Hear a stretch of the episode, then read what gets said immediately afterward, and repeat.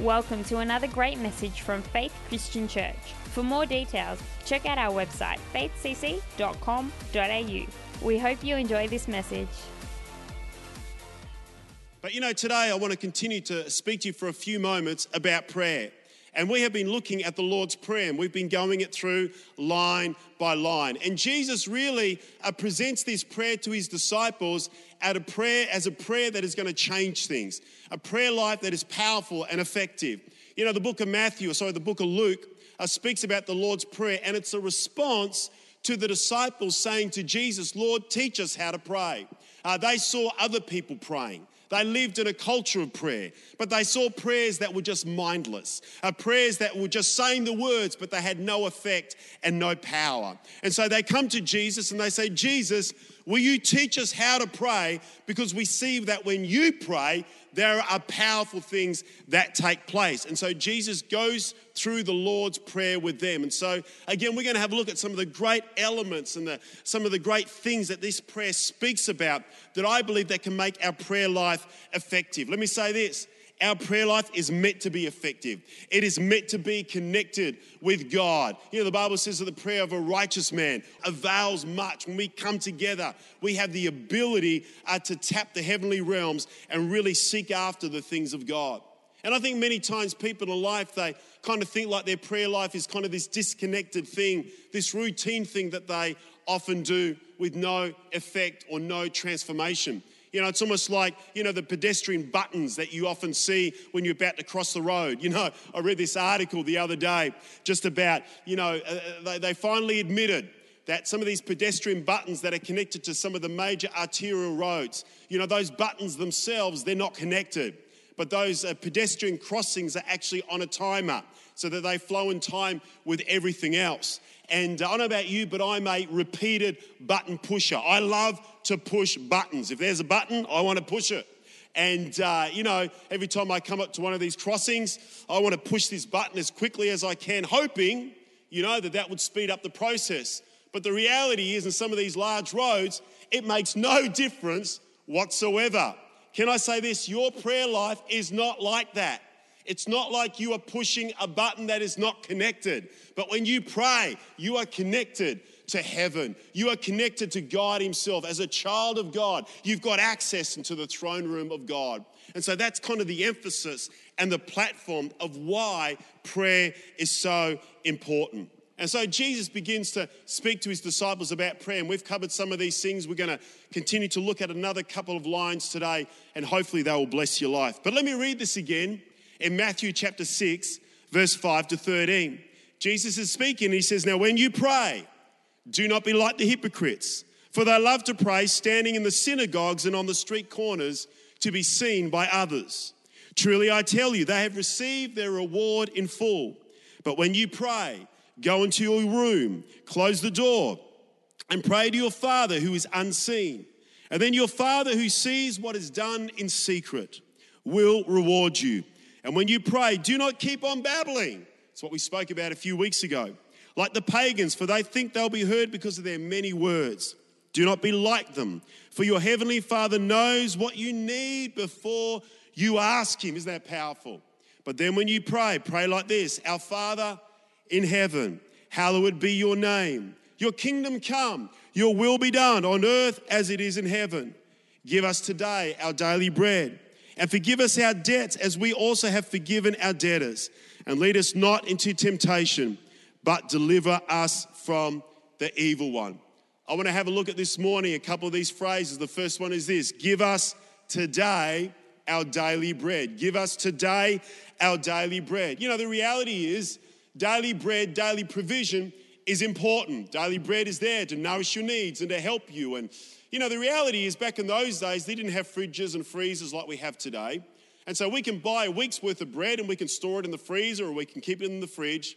But literally, daily bread was a daily occurrence for these people. They would buy their bread on a daily basis. And so Jesus is speaking about their daily needs, not their weekly needs, not what's going to happen from a year from now, but he's speaking about their daily needs. And he's saying that you can believe God, you can have an expectation that God will provide for you on a daily basis, that you will have enough, enough for today. Listen, he's not talking about tomorrow. He's not talking about in a week's time.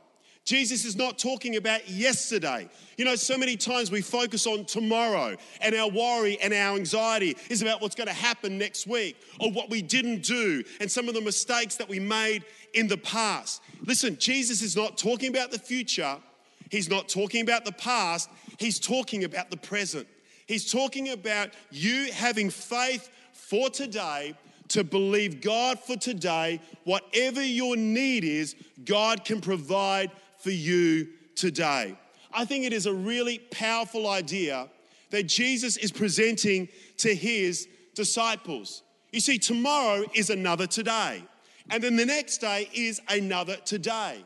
And Jesus is coming to his disciples and he's saying, Can you have faith just for today? Can you believe that God can provide for you just for today? You see, if you can have today's faith, you can use that same faith for tomorrow the same faith for the day after that, and the same faith for the day after that. You know, I was speaking to someone the other day, and they were saying to me, they go, you know, what's your plan for the next 50 years and where you want your life to go? And I remember saying, you know what? I don't know if I've got enough faith for 50 years worth of faith in one day, but I've got enough faith for today. I know that God will bless my life today. I know that God will take care of my family today. I know that God will bless the church today. I don't even know what tomorrow will bring. I don't even know where we are going to be in 12 months' time. You know, when we started this year, there's no doubt we would have ever, ever predicted that we are in this position today. And I think so many times in life, we can get so caught up on the tomorrows, we can get so caught up on the yesterdays that we actually fail to understand the power of just living in the present just believing that God can look after us today. I like to think about it like this. This is kind of the way that I began to kind of break down my faith and my daily walk with God. You know, I was reading this book on habits last year, and you know, uh, they say this they say that they talk about repetition being the, the key to mastering anything in life. And uh, you know, that if you want to you know, uh, develop in an area, and if you want to shape your life in an area, and you want to, you know, refine yourself and become better in an area, then, you know, the more times you do it, the more times as you do it, you look back on your mistakes and you tweak things and you shape things and you develop things. The more, the more times you do that, the better you become at those particular things. And the point of the article was this that little habits repeated over a long period of time with incremental increase and incremental development have a profound effect on your life. And this is the point. Think about this just a little habit every day of trusting God for today. Just a little habit every morning of believing that God is going to take care of your needs. Just a little habit of saying, God, will you help me overcome my anxiety? Just a little habit of coming to God and saying, God, today, once again, I put my trust in you. Don't you worry about tomorrow or the next month or what's going to happen at the end of the year. You can't predict it, either can I. But what about just this mentality of saying, you know, God, the little habit of trusting you, the little habit of just refining who I am, just the little habit of just having a, confidence in faith uh, that I've got faith enough for today can have a profound effect on my life. Mastering the habit of having faith enough for today. You know why this is so awesome? Because, you know, throughout your life, you know, by the time you probably get to the age of reason, maybe to the time that you die, you have something around about 20,000 todays. 20,000 times for you to believe God for daily bread. 20,000 todays to shape your faith when it comes to your belief in God. 20,000 todays to overcome anxiety. Come on. 20,000 days to overcome fear. 20,000 todays just to believe that God is going to take care of you and for you to build a resilience of faith that is strong and that can withstand the storms of life. I think many times we get so caught up in the future and the past that we actually forget about the power of today's faith. You know, I remember a few years ago when I was doing a, a, a, just a camp in Malaysia, and uh, this was before my son Nathan was born. And uh, I was actually doing a camp for Michael Raj. Michael Raj was one of the pastors in a large church in KL, and they were doing a camp, you know, up in Genting Highlands. And I remember landing off the plane, and they were taking me, you know, to the, uh, you know, to the to the hotel, and then I was going to go preach and I just caught a bug. I don't know whether it was on the plane or maybe I had it before I arrived in KL, but I just came down with a really, really bad flu. And I got to tell you, my head was thumping. You know, I was sweating. You know, I was just so crook. And I remember going to Michael Raj, who was the youth pastor of that church, and I think they had me booked to preach like 15 times over, you know, four days said to Michael, I said, you know, can you reduce the amount of times that I'm going to be preaching? I'm, man, I just, I'm really crook. I'm really unwell. And Michael Raj was such a hard taskmaster. He goes, no. Nah. He goes, we've booked you to do 15. You got to be, you got to do 15 sessions. And you know, you're a man of faith. You can trust God. God will take care of it. Thanks a lot, Michael. And I remember going back to my hotel room and I had to preach that night and I was literally just sweating and I was feeling unwell. But I started to say, Holy Spirit, I don't know what's going to happen tomorrow, but I need, I need you to come right now. The provision for your life right now is that you'll help me get through this. And I, the strangest thing happened over that week in that camp. I remember that night as I got up to preach, I was literally on the front row and I was sweating and I was feeling so ill. But the moment I got up to preach, all of a sudden, all of my symptoms left. It was the strangest thing that I've ever, ever experienced and I was preaching away, and people got saved, and people got delivered, and we had a move of the Holy Spirit. And the moment I got off stage, they took me straight back to my room, and oh, had to go back to bed and sleep, and I was unwell again. The next day, when I woke up, the moment I got on stage, instantly the symptoms just left. And you know, church, that just happened for that whole week. It was one of the most unusual things that I've ever, ever experienced. I remember coming to the, to the end of that session and you know, they drove me back and I had a couple of days rest in a hotel and I recovered. I felt the Holy Spirit say to me, You know, Matt, whenever you need me the most, I'll always be there. And just this idea that in that moment, just believing God daily, believing God for the present, believing God for what He can do today. I think it's so important for us right now in this season that we're in. You know, most of our anxiety never comes from today, but most of our anxiety comes from tomorrow. What's going to happen tomorrow? Will I, will things get worse for me tomorrow? You know, will I have more issues in my life tomorrow? Or a lot of anxiety comes from yesterday. If I just want to resolve that, if I just want to fix that up from yesterday. Listen, you can't change the past, and many times you don't have any control over the future, but you can make a decision to believe God for your daily needs today.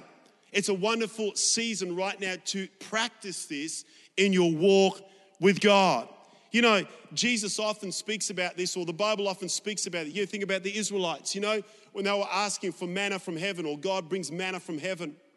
And you know, the Bible says that some people try to hoard it for yesterday or for tomorrow. They were hoping that, you know, maybe tomorrow and the next day it would still be there. But the Bible says it became rotten and, you know, it didn't last, you know, the next day because Jesus or God wanted them to trust Him with manna for today. Jesus makes this very powerful statement to his disciples in Luke chapter 9, verse 1 to 3, when he calls the 12 together and he says, Come on, I'm going to send you out so that you can go out and preach the gospel. What does he say? He said, gave them authority and power to drive out demons and to cure sicknesses. And he sent them out to proclaim the kingdom of God and to heal the sick. He told them, Take nothing for the journey no staff, no bag, no bread, no money, no extra shirt. He was just really saying to them, Take whatever you need for today and believe that tomorrow will be another today that you can believe God and have faith that God will take care of your life. Can I encourage you just in this moment?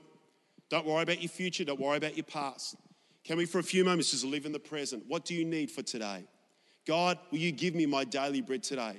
You know, maybe it's physical bread. You know, maybe today it's, it's, it's an emotional need. Maybe today it's just something that's happening in your family whatever your need is, can we just be people that will develop our faith on a daily basis?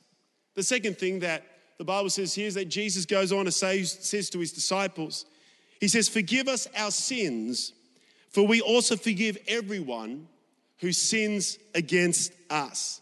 Forgive us our sins, for we also forgive everyone who sins against us. Or really, what Matthew says here forgive us our debts, and we have also forgiven our debtors. Forgive us our debts, and we have also forgiven our debtors. You know, the reality is, it's a command that we should forgive other people. And you know, often we find the easy one, we find the first one so easy to do. God, forgive me. God, I'm sorry. God, I'm sorry if I've messed up and I've done wrong. But the second part of us actually forgiving others is completely the opposite. Sometimes it's incredibly hard to do. But I'd say this to you today both of them are intricately joined, both of them are together. You can't separate the two.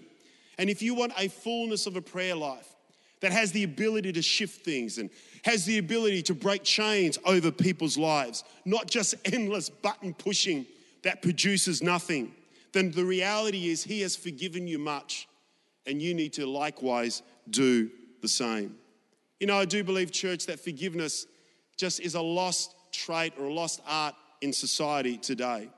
Just the ability to let things go. You know, I think one of the big ones here is that unforgiveness is just so toxic to your prayer life. It's so unhealthy for your soul. And Jesus is giving his disciples a model how to pray. And he's not just saying, you know, you can pray and God can ease the burden, but he's also saying that when you pray, you can also ease the burden yourself by actually bringing unforgiveness, or oh, sorry, bringing forgiveness into your prayer life. You know, we often think about when we deal with burdens that, you know, God takes them off our shoulders, and yes, He does. But I think there are other burdens that are our responsibilities. Where we can come to God and say, God, we're just going to let that go. God, we're just going to allow that just to, you know, we, we're not going to hang on to that. We're not going to just allow that to eat away at our soul and at our prayer life. You know, I think one of the biggest things that unforgiveness does, it just stops your relationship with God from really uh, flourishing and developing and just going to deeper levels. And so being free is not just about being forgiven, but being free is also about being a person who has the ability to forgive others as well. You know, the second point in this whole idea of debts and being forgiven of debts is that when Jesus is speaking to his disciples, about these things, I do believe that he's speaking directly into the culture and the fabric of the Greco Roman world. And you know, there was a form of enslavement that was built into this type of society. And you know, we often do see it today in today's society as well. And there was this idea that if I do a favor for you, now you are indebted to me. That if I do something for you, then now you have a responsibility to do something for me. And it kind of began to constitute this transactional relationship with people of, you know, debt and favors, you know, debt and repayment. That if I do something for you, you now owe me, and now you must give me a favor in return. And the reality is, is that happened in society. There were people that began to do things that were way out of their debt, and they became indebted to other people. And Jesus is speaking to his disciples not just about the act of forgiveness, but about a culture that we should live by. That there is more to this prayer than just forgiveness. But the higher purpose of Jesus' teaching to his disciples is really this attitude to give without any expectation in return. That they will break the cycle of favor and debt and truly be generous people. You know, if I do something for you, that you class as generous, but then I expect something back in return, it's not real generosity, isn't it? It's more of a transactional relationship. You know, I do believe even in leadership, you know, maybe you're a leader here uh, in our church and you're listening to this. You know, I do believe, you know, that the danger of any form of leadership in society is really this idea as well. That, that, that if I help you, if I raise you, if I develop you, if I shape you, then I would expect something in return. And, uh, you know, this idea that if I help you in life, that you owe me, you are nothing without me. I've been in some forms of leadership that have been like that, you know. And, uh, you know, it's just not the way that Jesus taught his disciples. You know, there's no doubt that if you look after people, You know that if you sow, that you're going to reap. There's no doubt about that. If you're kind to people, kindness will come back. I remember years ago when I was just a young man and I felt very hard to kind of make friends and I felt very shy and insecure. You know, I remember God speaking to me once saying, you know, if you want friends, you got to be friendly. And so I started just to smile at everyone. And hello, how are you? Great to see you. And I realized I have a big mouth with a big smile and big teeth. And, uh, you know, I just realized that if I'm just friendly, then uh, I'm just going to make a lot of friends. And that was just something that just helped me tremendously. But Jesus is not talking about that. He's talking about this transactional model that I've helped you out, I've looked after you. Now, what are you going to do for me?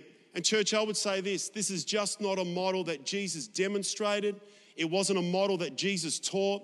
Jesus taught about a model of just giving without expecting anything in return. Listen to this, this will blow your mind today. Listen, Jesus still invested in Judas, even, he, even though he knew that Judas was going to betray him. Jesus still invested in Peter, even though he knew that Peter was going to deny him. And Jesus still goes on to say, Peter, I haven't written you off, but now I'm going to build my church upon you. I'm going to call you the rock. You know, quite easily, he could have said, You know what? Peter, you've left me. In my darkest hour of need, you walked away from me.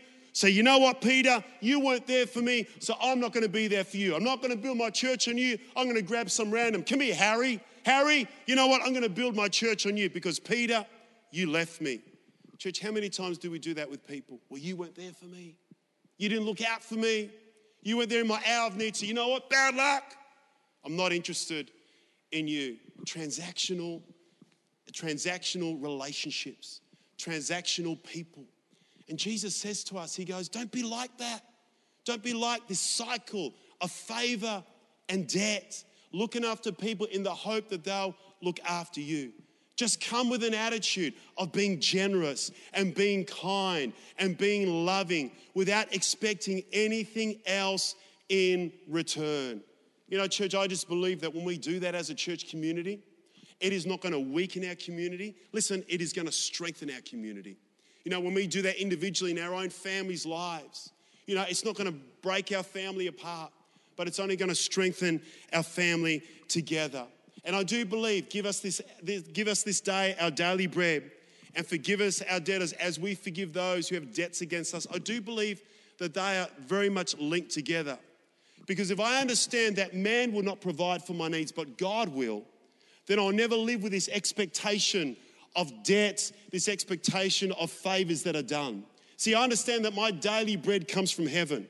I know that at the end of the day, that God will look after me and my family. And if I understand that, that yes, I can have relationships with people, but I'm just going to take that pressure off that they're the ones that have to provide for my need. They're the ones that have to take care of my family. They're the ones that have to make sure that they create the right environment for me to flourish. I have a complete understanding in my own life that no matter where God takes me, I know that my trust and my hope and my confidence comes in God Himself. You see, when you have that revelation, you can be generous, you can be kind no matter what your journey may unfold. You can live a place of just being confident in your walk with God because you're not living with this cycle of debt and favor that so many people in society live with.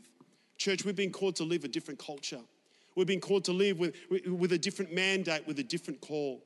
And that call is to basically say, you know, God, I know that my needs come from you. I know, God, that today, in my faith, give me today my daily bread. But let me be a person that is kind and generous without expecting anything else in return. You know, Jesus said to his disciples, This is the way the world will know that you're part of me, that you love one another as I have loved you. You know, the reality is he had so many of his disciples that weren't there for him in his hour of need, but he still loved them. He still put his hand upon them. He still released them to be the first people that actually built the church. It is a great model that you and I can actually learn from. I'm going to pray for you right now wherever you are in your home. And you know, I just believe that, you know, today that the Holy Spirit is just going to touch you in terms of just you just having daily faith, just believing daily for some of the needs that you are presenting before God right now. But maybe today you're in this place and you don't know God. Maybe today you've never given your life to Jesus. Maybe you've never really understood the power of God being your Father and God being your provider. I'm going to pray a prayer. It's a prayer to lead you so that you know God for yourself. It's not a religious prayer, it's not an endless button pushing prayer that does nothing, but it's a prayer that I believe connects you to heaven. And as you pray this prayer, if you don't know God, if you've never given your life to Him, if you don't know what it's like to say, God, you are my Heavenly Father, then today this is a prayer of becoming a child of God and all over this place and in many different places in Melbourne. And, you know, if you're in your, maybe you're watching, you know, on a train or on a tram or, you know, maybe, you know, you're watching at home, can I pray for you right now? And I'm going to lead you in a prayer. I want you to pray this prayer after me. Say, Dear Lord Jesus, I ask you today to come into my life, to forgive me of my sin, to give me a brand new future. Today, I hand the reins of my life over to you. Be my Lord and my Savior. I want you to take control of my life in your wonderful name. Amen. Amen. Today, if you prayed that prayer, you know, at the end of the, this particular session, a service, if you just click on the I made a decision on our website, we'd love to send you a Bible. You know, the prayer that you prayed is not the end of the journey, but it's the beginning of your journey with God. And we want to help you with that. We want to encourage you with that. And we just believe that this your, your best days are just yet to come. Church, can I pray for you in, in all of your living rooms right now? you know, can I just pray that the Holy Spirit would just come and just touch you right now? That maybe today you are worried about tomorrow. Maybe today you regret the past. But can I encourage you that even right now, that you say, you know, God, I'm going to live in the present. I'm going to believe that today you're going to look after me. And tomorrow will be another today. And you'll look after me again. And to the next day will be another day. And then you'll look after me again. Holy Spirit, I pray right now. God, for every person in every home. God, we have so many needs, so many myriads of needs of people. God, throughout our church community. And Holy Spirit, I just pray right now that today, God, that we have faith enough for today. God, today that you help us overcome our anxiety today. That today you give us strategy for tomorrow today. I ask you that you'd bless your people. God, put your hand upon your people today. God, give them another revelation that you are the one that will always supply their needs in your wonderful name. Amen. Amen. Hey, God bless your church. We will see you Easter, Easter time as we take communion together. God bless. Thank you for listening to this message from Faith Christian Church. To stay up to date, check us out at our website faithcc.com.au.